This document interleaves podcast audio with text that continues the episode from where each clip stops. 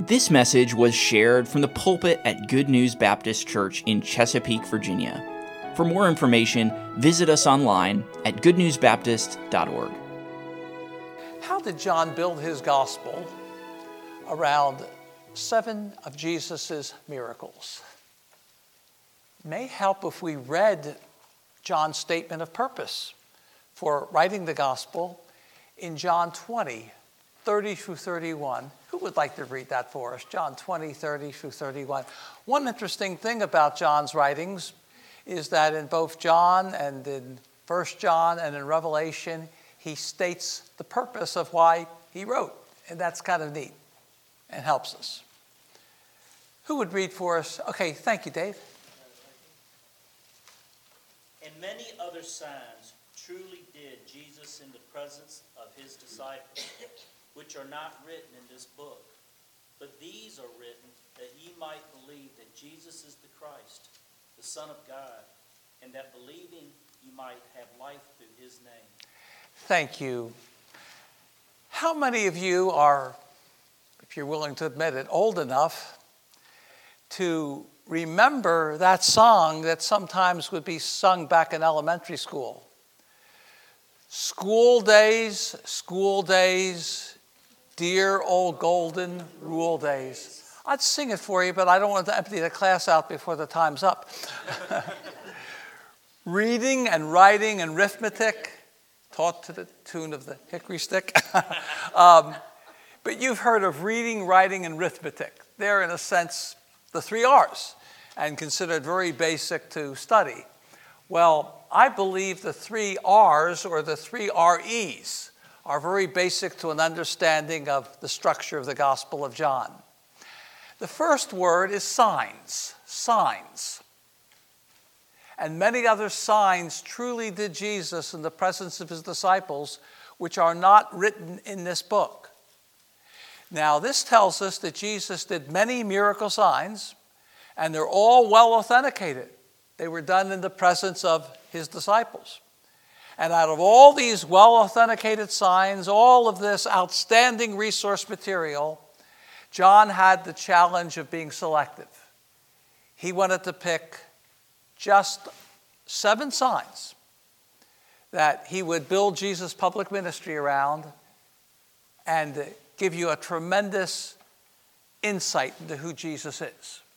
So, Many of the signs truly did Jesus in the presence of his disciples, which are not written in this book, but these are written. The ones I've picked out among all those. These are written. And so that brings us to our first RE word, which is signs. The signs are the revelation of who Jesus is. RE, revelation. What do the signs do? They reveal. They reveal. Revelation. What should the reader's response be? Oh, Olivia, there's another RE word I didn't think about before uh, reader. Anyway, but what should the reader's response be to this revelation? Believe. John's the gospel of belief. The word believe is found some 98 times in the gospel, and it was written that you might believe. So the signs give us the revelation who Jesus is, what he came to do. What is the response to those signs? Believe. And when a person makes the right response and believes, what's the result? Life. That you might have life through his name. So it's good to think of John's gospel in terms of the three REs. Three key words are, thank you, Mike. Three key words are signs, believe, and life. Signs reveal who Jesus is. Belief is the response to that revelation. And when we believe, the result is life or everlasting life. Now, when Paul thinks of salvation, and these are wonderfully complementary, not contradictory. When Paul thinks of salvation, he thinks largely in terms of righteousness. And so that's why the word uh, justify is found so much in Paul's writings to, to uh, uh, declare righteous. Oh, he can also think of salvation in terms of new life If any man be in, oh, thank you. If any man be in Christ, he is a new creature. Old things are passed away. Behold, all things are become new. Uh, 2 Corinthians 5 17. But Paul will normally think of righteousness, more, salvation more in terms of righteousness. John will think of salvation more in terms of life or eternal life. You'll find those words a lot in his writings. And um, he'll speak about being born again, uh, receiving new life. Um, at the uh, beginning of our Christian life. And so John selects seven sign miracles out of all the miracles Jesus did, oh, plus the resurrection, of course, and the uh, uh, miraculous drought of fishes in the post resurrection ministry. But he picks these seven signs and builds Jesus' public ministry around it in John 2 through 11, beginning with the water turned to wine at Cana to raising Lazarus from the dead at Bethany. And um, what are these seven miracle signs of Jesus' public ministry in John? Can you remember them? Water turned to wine is the first. Raising Lazarus. Raising Lazarus.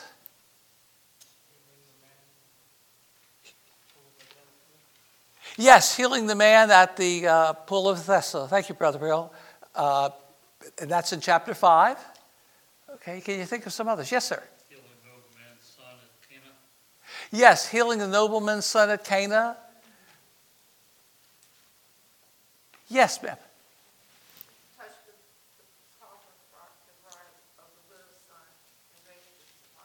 Oh, say that again, Cassandra. Of the widow's son, Oh, that is a wonderful miracle, but that's in Luke. Oh, yeah, yeah. Yes, ma'am.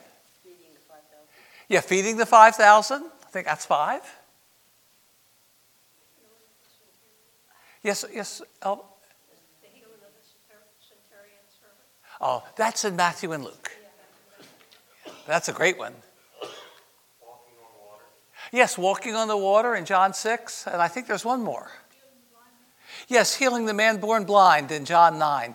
These are the seven miracles he builds uh, his gospel. Henry Morris made what I think is a great statement. I'm going to just share it with you and uh, hope it's a blessing. And if you want to help me decipher it, that's good too. Henry Morris said, The seven I ams in John affirm his deity. The seven signs confirm his deity. I like that. What's he mean, the seven I ams affirm his deity?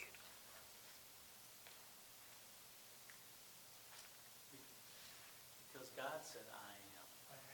Yes, you have seven great I am sayings I am the bread of life, I am the light of the world.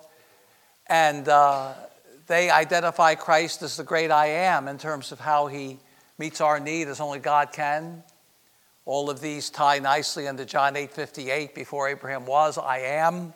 So they affirm his deity. The seven I am sayings affirm his deity, and then the seven signs confirm his deity. These are written that ye might believe that Jesus is the Christ, the Son of God. They're proper evidence to establish that point and are worthy of your faith. Okay, well, thank you. Another question.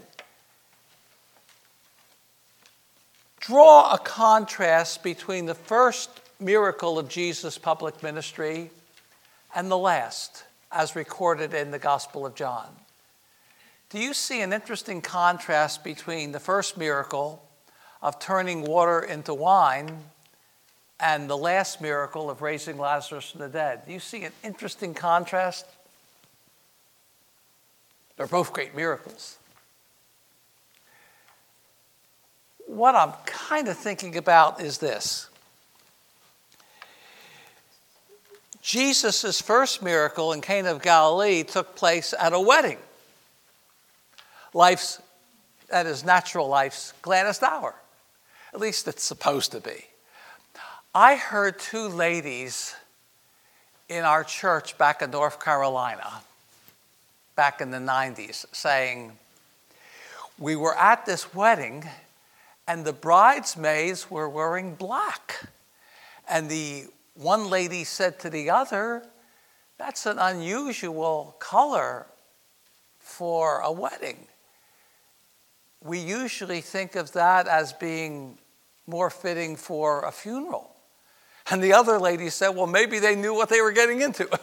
but anyway, the first miracle took place at a wedding, life's gladdest hour. The last miracle took place at a funeral, life's saddest hour. In the words of John Phillips, he entered into both. He entered into both. And I don't care where you may be on the kaleidoscopic spectrum of your emotional experiences and life circumstances. A man gets up and says, I feel on top of the world. Good, but remember, it revolves every 24 hours. on the kaleidoscopic spectrum of your circumstances, there are all different kinds of emotions and situations. And Jesus wants to enter into them all. He wants you to invite him into your marriage, into your family, into your classroom, into your workplace, into your neighborhood, into your church, into the different relationships you have, your ministry. He wants to be there for you. He wants to make all the difference. He wants to dry all of your tears and He wants to turn all of your water into wine. He's there for us. Now, here's a question that I think I want to spend some more time on. Again, the problem with the notes is sometimes when you're trying to have discussion and you have the answers already down, it makes the discussion a little bit harder. But the question is which four words, I'm talking about which four words in the Greek, which four words are often used in the four Gospels to describe the miracles of our Lord? And I'd like to do a little word study with you. Which four words are found in the four Gospels? Now, John's favorite word for miracles is signs. But if you look at all four Gospels, what are the four words that the gospel writers like to use to describe Christ's miracles. The first one is works. Works. And uh, I think a good example of that is John 14, 8 through 12, in the upper room. Would somebody like to read for us John 14, 8 through 12? Greek word is ergon. Uh, yes, thank you. Thank you, Kenny.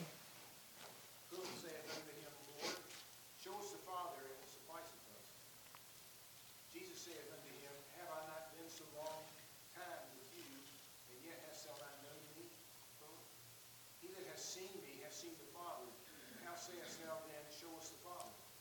Believe us thou not that I am in the Father, and the Father in me. The words that I speak unto you, I speak not of myself, but the Father which that dwelleth in me, he doeth the works. Believe in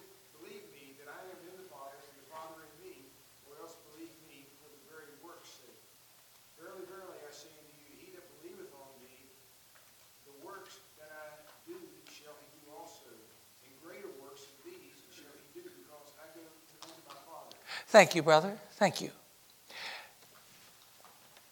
What this seems to me is this just as a man goes out to work, Jesus did miracles on earth. You might say that miracles were part of his job description, given who he was as the long awaited promised Messiah. He who was named at birth, Wonderful, Isaiah 9 6. And that Hebrew word can be translated miraculous, secret. He who was named wonderful at birth naturally does wonders. He performed miracles naturally because his mission was supernatural. It's natural to a supernatural mission to be able to do miracles. The miracles he did were no harder for him to do than the works a carpenter or a mechanic does day after day. I think that's the idea. Now, that passage, it says that when he healed, virtue went out of him. I'm not quite sure all that that means. Uh, does it mean that there was a certain giving of himself in every miracle he did? I can appreciate that. And that's spoken of in Luke 6. But I think they're called works because to Jesus they were second nature. He could do them effortlessly. Impossibility was his speciality, you might say. Another word is wonders, miracles, things that create a sense of wow. I'm amazed. One example of this is in John 4 48. If, may, if we may have that read, please. John 4 48. If someone would read that for us. Shorter passage. Thank you, Sandy.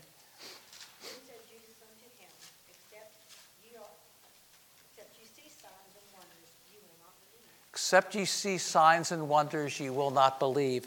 So here, miracles are called wonders. Now, if I'm not mistaken,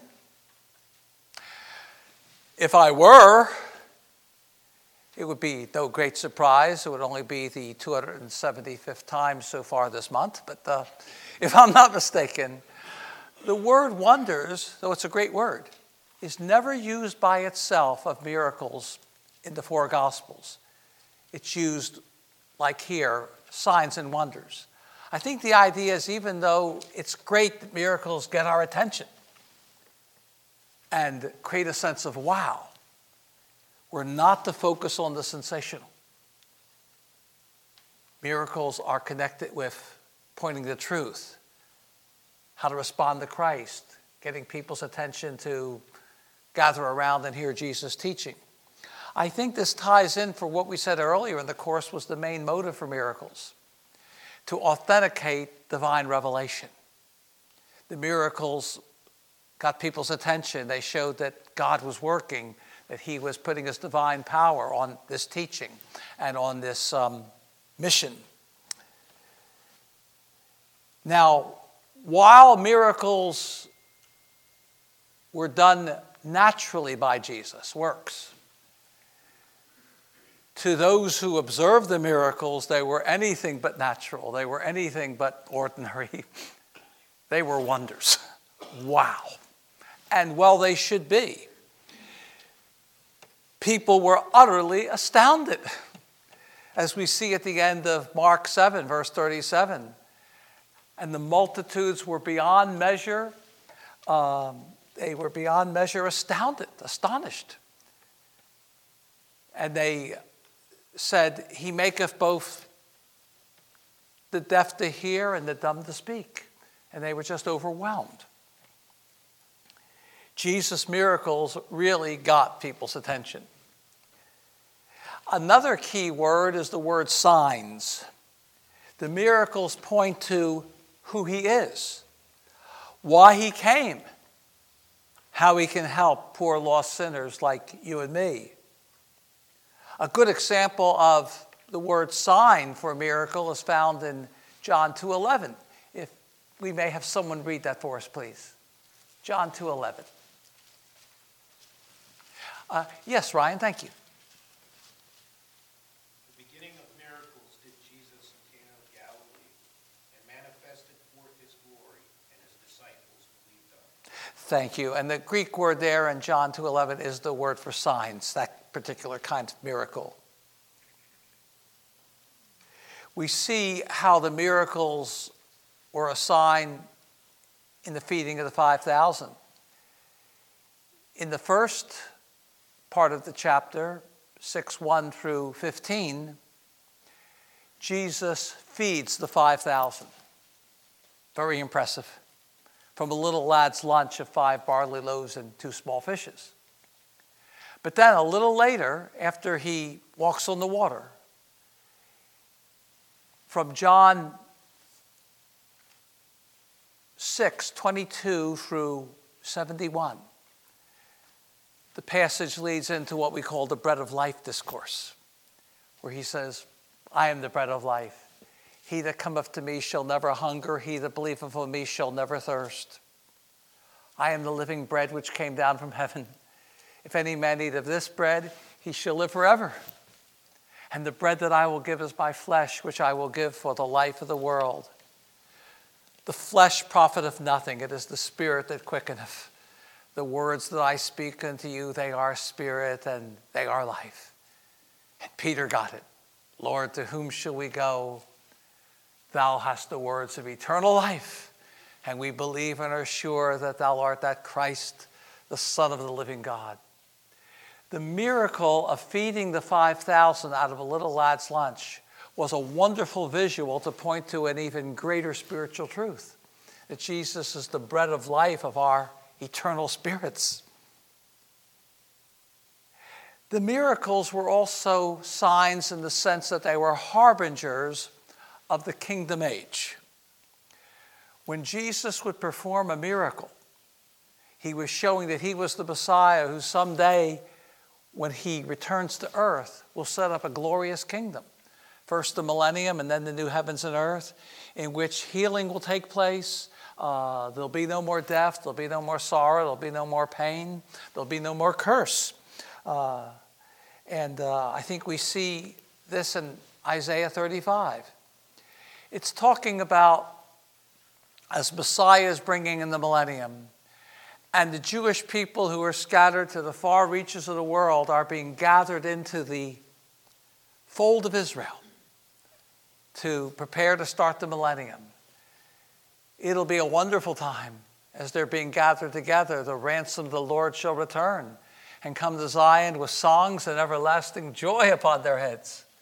They shall obtain joy and gladness, and sorrow and sighing shall flee away as they travel that highway of holiness back to Palestine, following their good shepherd. But in conjunction with that, we are told, then the eyes of the blind shall be opened, then the ears of the deaf shall be unstopped, then the lame man shall leap as an hart, and the tongue of the dumb sing. Wonderful miracles in connection with Christ's second coming will take place. But the fact that he did those miracles at his first coming was a wonderful indication that the kingdom of heaven was at hand, was a wonderful indication that eternal life begins right now and uh, will be entered into more fully in the future. A new age is breaking in Christ's ministry. Will Israel respond? Uh, it's an indication of what he will do on a larger scale when he comes back. They're harbingers of greater things to come. The fourth word is powers. And I think uh, I, I, in Matthew 11, 20 through 24, this Greek word for power, it's the word dunamis, from which we get the word dynamite. His miracles express divine power. And um, this word Dunamis is translated mighty work in Matthew 11 20 through 24. These powers are mighty works. Who would like to read for us Matthew 11 20 through 24? As Jesus refers to his miracles as powers or mighty works.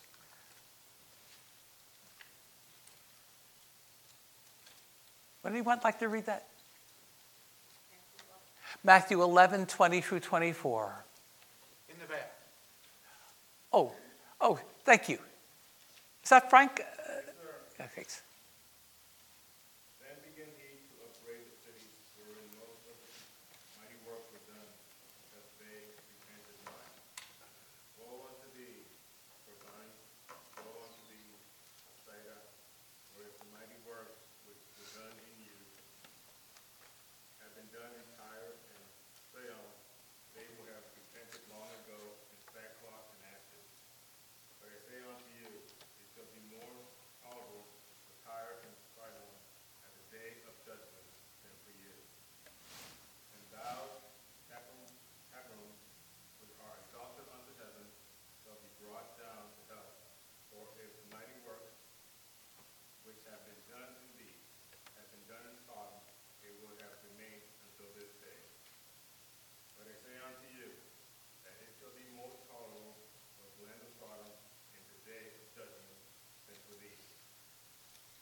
Thank you. Capernaum was the headquarters of Christ's greater Galilean ministry. Jesus said it was exalted to heaven to have the miracles and the teaching of the Son of Man concentrated in your area was a great spiritual privilege. Paul talks about the gospel being the riches of the nations and the riches of the Gentiles in Romans 11 12. The greatest asset that any nation can ever have is not a lot of wealth or military might or political power, though those things have their place, but it's the treasure of the gospel. When Elijah ascended to heaven, Elijah said, Elisha said, My father, my father, the chariots of Israel and the horsemen thereof. And the king of the northern kingdom said the same thing in chapter 13 of 2 Kings when Elisha uh, was about to die. Uh, my father, my father, the chariots of Israel the horsemen thereof. The greatest glory of a nation and its greatest offense is not its military, as much as we appreciate the dedicated service. It's the gospel. It's the church. It's the freedom to get God's word out and to uh, be a one nation under God. And Capernaum was exalted to heaven, had the works that Capernaum witnessed been done in wicked Sodom centuries earlier, they would have been so impressed that they would have repented and remained until this day. And Capernaum by and large, missed its great opportunity. Now, when we think of these mighty works or powers, I think we can break this down into four categories. The miracles show Christ's power over disasters, like a storm at sea, demons, like when he cast out devils, diseases, and death his power over disasters, demons, diseases, and death. Another question name the two times in the Gospels Jesus marveled. Name the two times in the Gospels Jesus marveled. Matthew 8, 10, Luke 7. Okay, uh, that's a good answer, Bob, um, and it's a it's a big part of the answer. Uh, they are parallel passages, so I'm counting them as one time, but, th- but they are parallel passages with the centurion's servant being healed and uh, the centurion believing Christ could just speak the word from a distance, it would happen. Yes, that's one of them. It's, it's said that he marveled because he had not found so great faith, no, not in Israel. The Son of God marveled. There's another time that he marveled. That's, uh, that's so close. He was thrilled with her faith. O woman, great is thy faith, be it unto thee, uh, even as thou wilt. He was thrilled with her faith, Pastor, but I don't believe the word marveled is used in connection with that. No, he, I, th- I think he did marvel. I, I think he did marvel. Yes, sir. Peter's announcement of him being the Messiah. Peter announced he was the Messiah. Oh, that's very good. I was thinking, I was thinking of a miracle, but yes, he, he was thrilled. The word marvel isn't used there, but he was thrilled. When Peter said, Thou art the Christ, the Son of the living God, in Matthew 16, 16, he says in verse 17, uh, Blessed art thou, Simon Barjona, for flesh and blood have not revealed it unto thee, but my Father which is in heaven. Jesus was rejoicing. Uh, but, but the word marveled isn't used there, though. But that is a great tie in. Y- yes, yes, sir. Yes, ma'am. What about John five twenty-eight?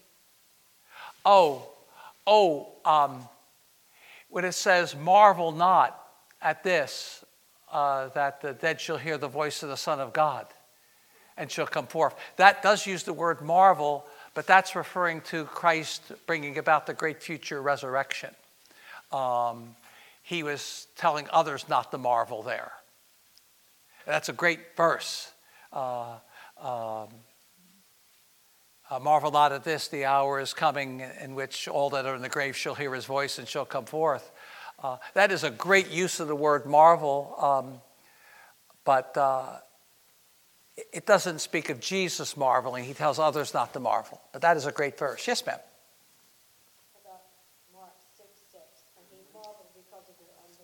That's what I was thinking of. All of these other verses tie in nicely. Uh, he could not do many miracles there, except he laid his hand on a few sick folks. And he marveled at their unbelief. Mark 6, 5, and 6. Only two times is it recorded in the Gospels that Jesus himself marveled. He marveled at great faith, uh, centurions, and he marveled at unbelief. How could they be so unbelieving of his fellow townspeople in Nazareth? And these are the only two times that Jesus marveled. And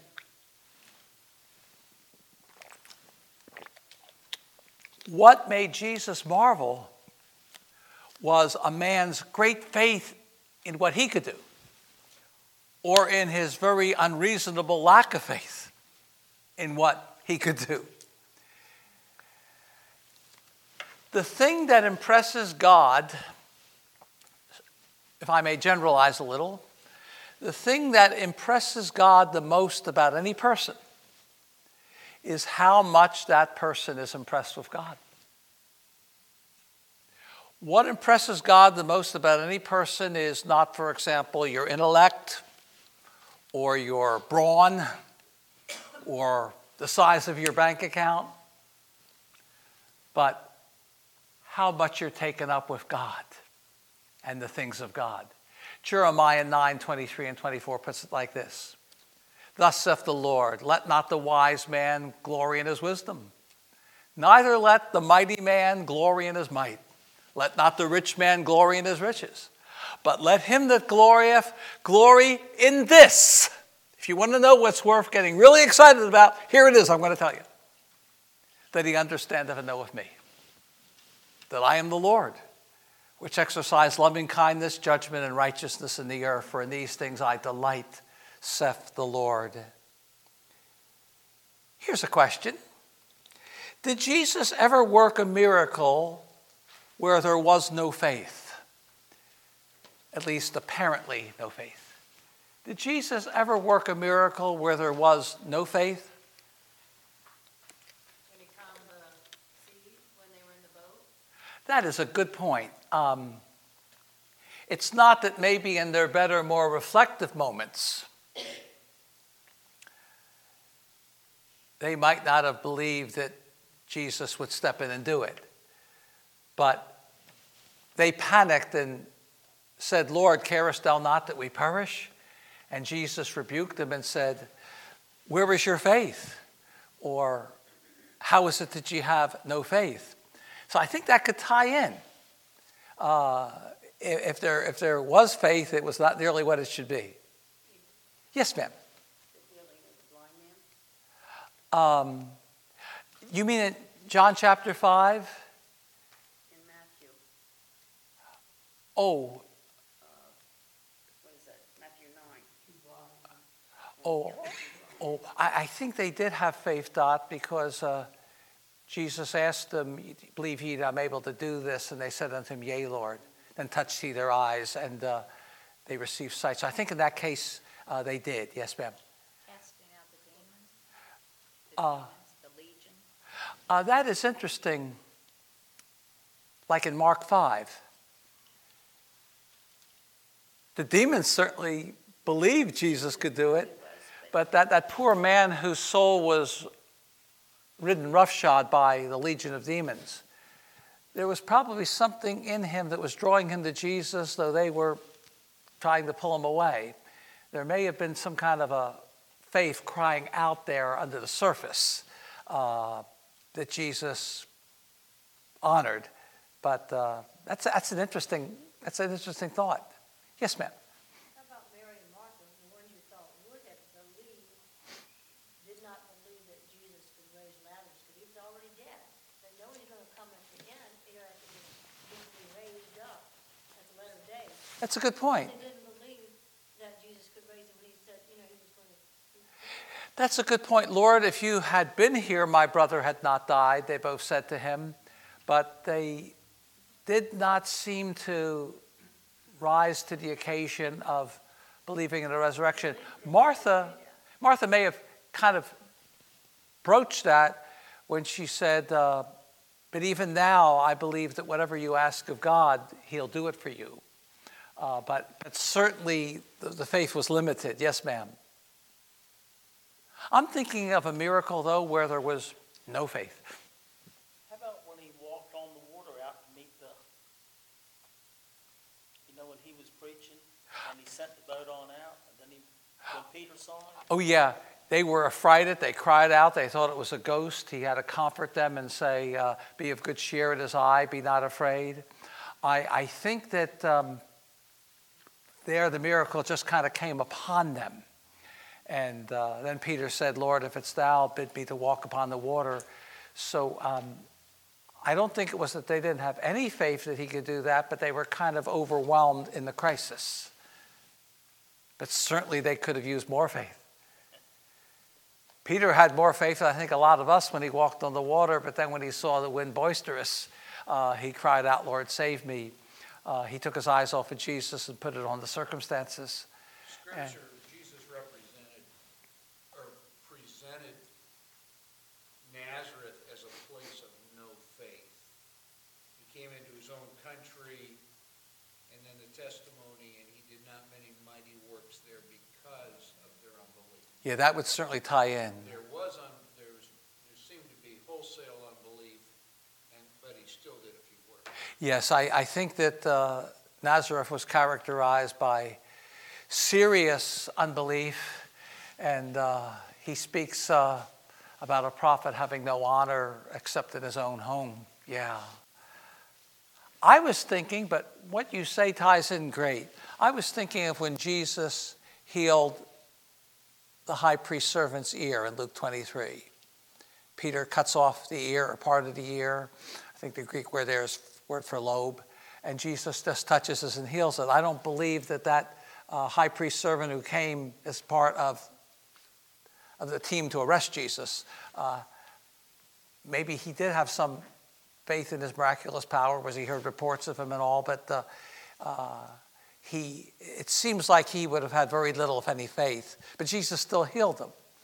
Uh, and I guess I raised that question to make the point that Jesus can, if he wants to, heal when there's no faith or very little.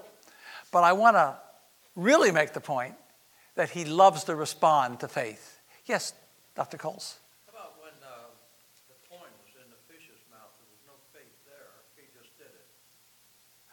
Um, I think Peter, though, did have to believe Jesus that the coin would be there when he went to do the fishing.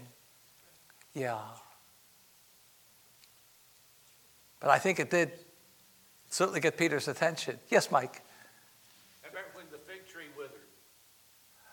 Um, yeah, Peter calls his attention to that. Then Jesus uses that as a uh, visual uh, uh, about if you have even a little faith, you could say to this mountain, yeah. Uh, that, that, that, that, that's a good point. Peter, Peter was over, not that Peter didn't have any faith, but he was wondering how so, so quickly withered up at the roots. So that would tie in. Joyce?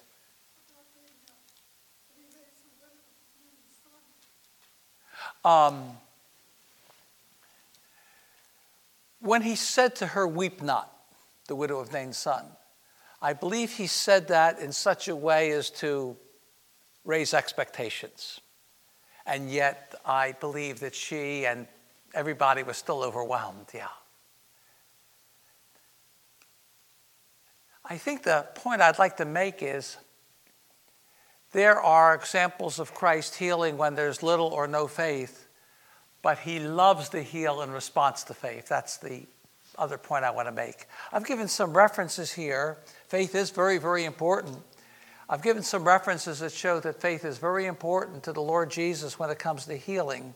Um, for the sake of time, would somebody read for us Mark 2 5? I'd like to read all the passages, but maybe just touch on one or two.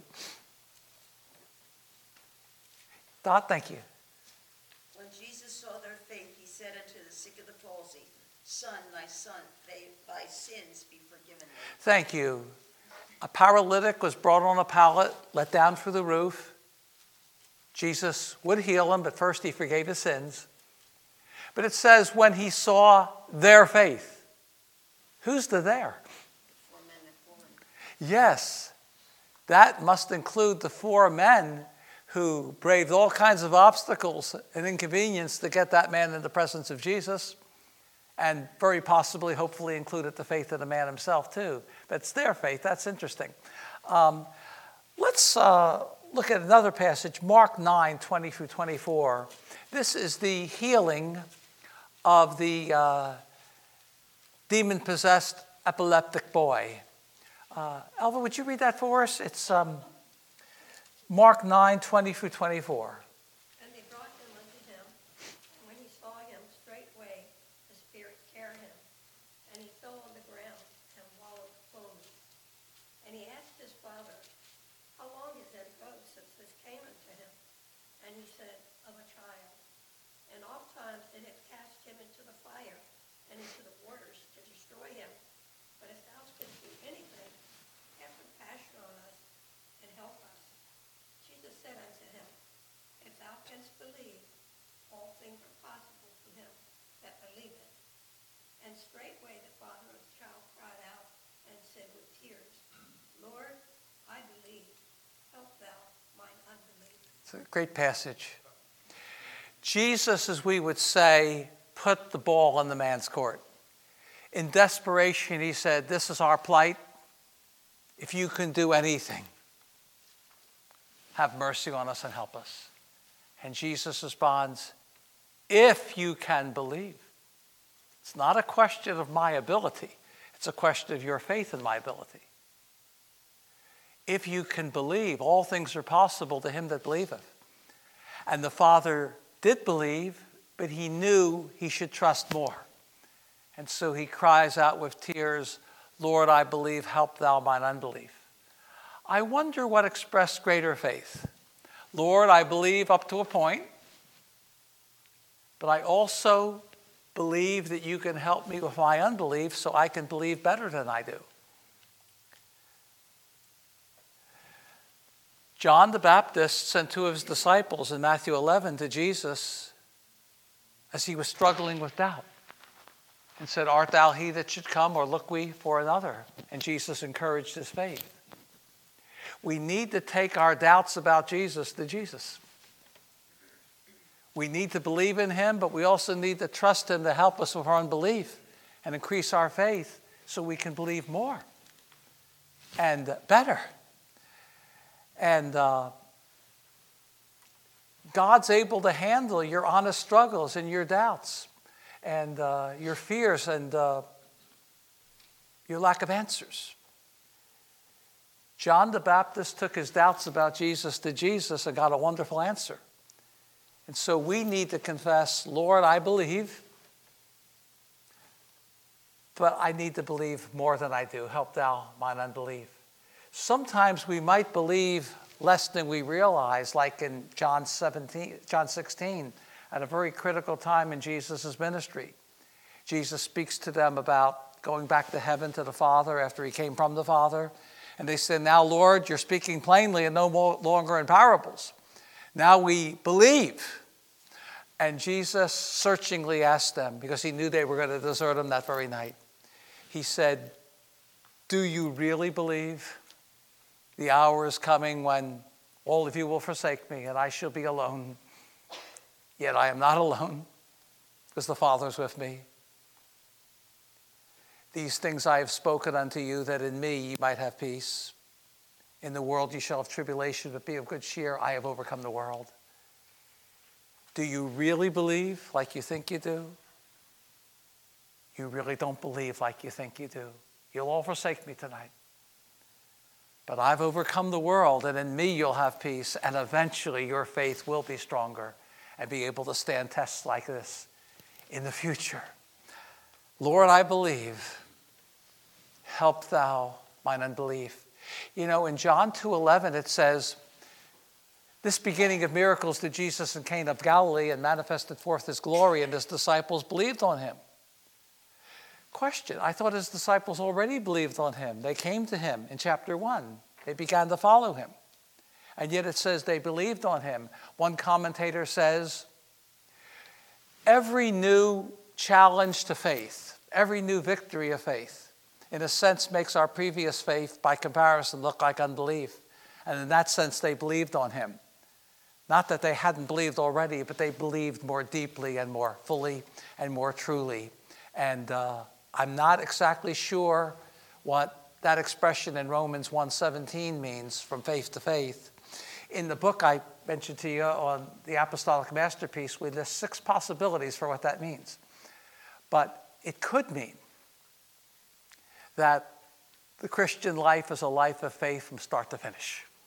And uh, we need to continue to grow from faith to faith, even as God gives us grace upon grace, and as we, beholding as in a glass the glory of the Lord, are changed into the same image from glory to glory, even as by the Spirit of the Lord. I have a very challenging question to start off with next week. I'd like you to think about it. Why did Jesus sometimes tell those he healed not to tell about it? Why did Jesus sometimes tell those he healed, don't tell anybody? We'll start with that next week, and thanks so much for being part of the class tonight.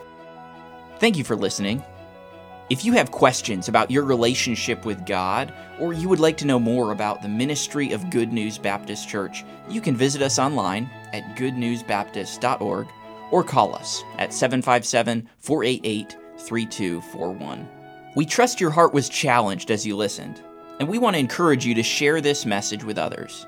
May the truth of God's Word be your guide as you strive to follow Christ and make Him known to others.